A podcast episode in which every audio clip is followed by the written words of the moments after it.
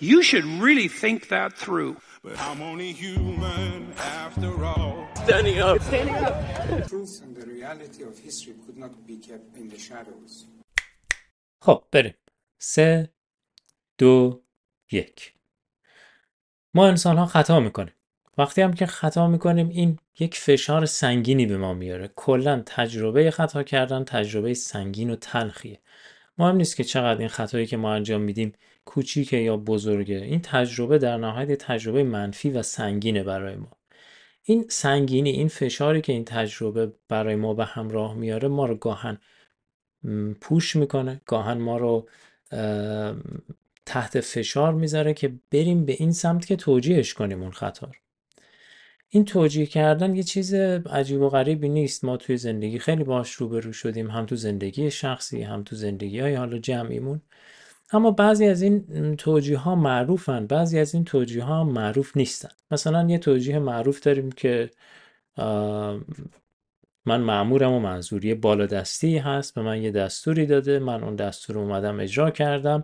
تقصیر من که نیست که. من معمور بودم و معذور این یک توجیهی بوده که خیلی ها برای انجام کارهای بد یا خطاهایی که به نوعی انجام می‌دادن استفاده کردن. بعضی از توجیه ها ولی انقدر معروف نیستن. یه کمی پیچیده است. مثلا ما در حافظه جمعیمون طی سال گذشته یک همچین موضوعی داشتیم که یک شرکتی اومد خدماتی رو ارائه داد به دولت که اینترنت رو بتونه راحتتر قطع بکنه. بعدا کارمندان اون شرکت می‌گفتن نه ما فقط محصول بگیم تکنولوژیکال توسعه دادیم دیگه. ما فقط محصول توسعه دادیم. کاری نکردیم که. پس ما کار بدی نکردیم که محصولمون رو به دولت فروختیم یا برای دولت یه چیزی رو فراهم کردیم که اینترنت مردم رو قطع بکنه. این توجیه ها می‌تونه میگم یه حالت دزدانه پیدا بکنه. گاهن ولی معروف شده ماها دیگه میشناسیمش و بهش میگیم این توجیه ها به نوعی قابل قبول نیست. اما توی این قسمت از پادکست ما می‌خوایم ببینیم که ما وقتی توجیه می‌کنیم خطامونو چه بلایی سر خودمون میاد. یعنی من کاری ندارم با اینکه چه اثری می‌خوایم بذاریم توی جامعه چه اثری بر دیگری می‌ذاریم. و درون خودمون چه بلایی سر خودمون داره میاد.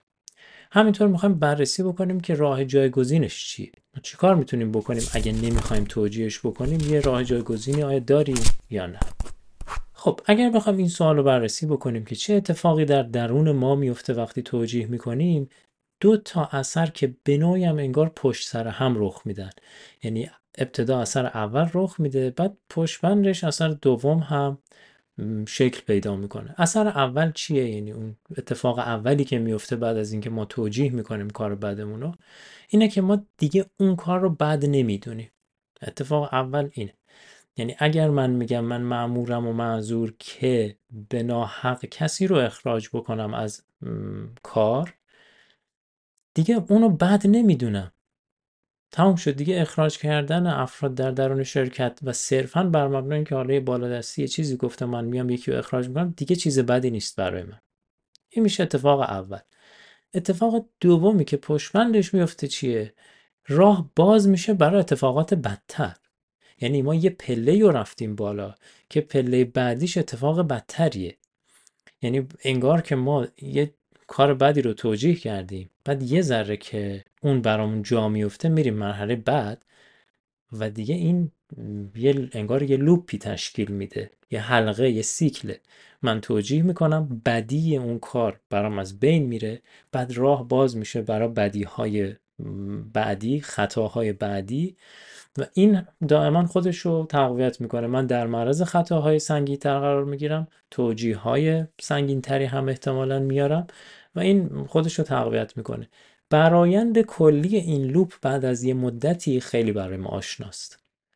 دیدین بعضیا هستن که اصلا نمی‌فهمن که دارن یه کار بد انجام میدن یه خطای مهلک دارن انجام میدن. بقیه بهشون میگن تو چرا نمی‌فهمی؟ این بدیهیه که تو نباید این خطای مهلک رو انجام بدی. بسیاری از جنایت هایی که در طول تاریخ رخ داده ما وقتی مطالعهش می‌کنیم فکر می‌کنیم یه سری آدم حیولا اومدن این جنایت ها رو انجام دادن. در حالی که همین لوپ ساده در گذر زمان کار می‌کنه که آدم بدیهیات رو دیگه نمیفهم. دیگه حتی یه چیزی که همه برش توافق دارن که این مهلک این خطای بسیار سنگینیه اما اون فرد در درون خودش اصلا نمی‌فهمه اینو. متوجهش دیگه نمیشه.